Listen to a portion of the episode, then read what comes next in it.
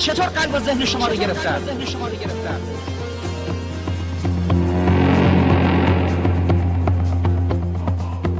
رفتن به سمت حضرت اینه که بتها رو بشکنید. روزی که ابراهیم خلیل بتی رو شکست خورد کرد و تبر رو گذاشت رو دوش بت بزرگ آمد گفتن که تو بودی شکستی. گفت ببینید تبر رو دوش کیه؟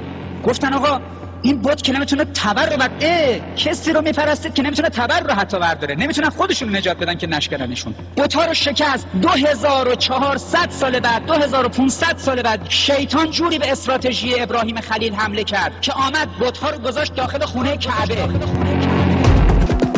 پیامبر تو در لا اله الا الله اولین کاری که کرد اسای مبارکش آمد توی خانه کعبه انداخت گردن لات و عزا انداخت شکستشون گفت اینا رو ریختن بیرون به بلال گفت برو بالا ازان بگو.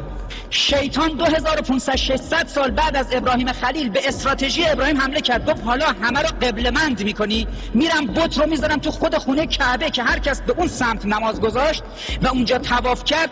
بت ها رو تواف کرده باشه. پوسته کعبه اما قلب و مغزش بت.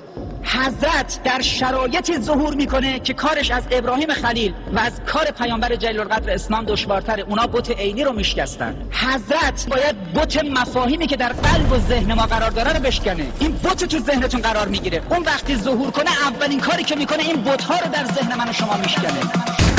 چطور قلب و ذهن شما رو گرفتن؟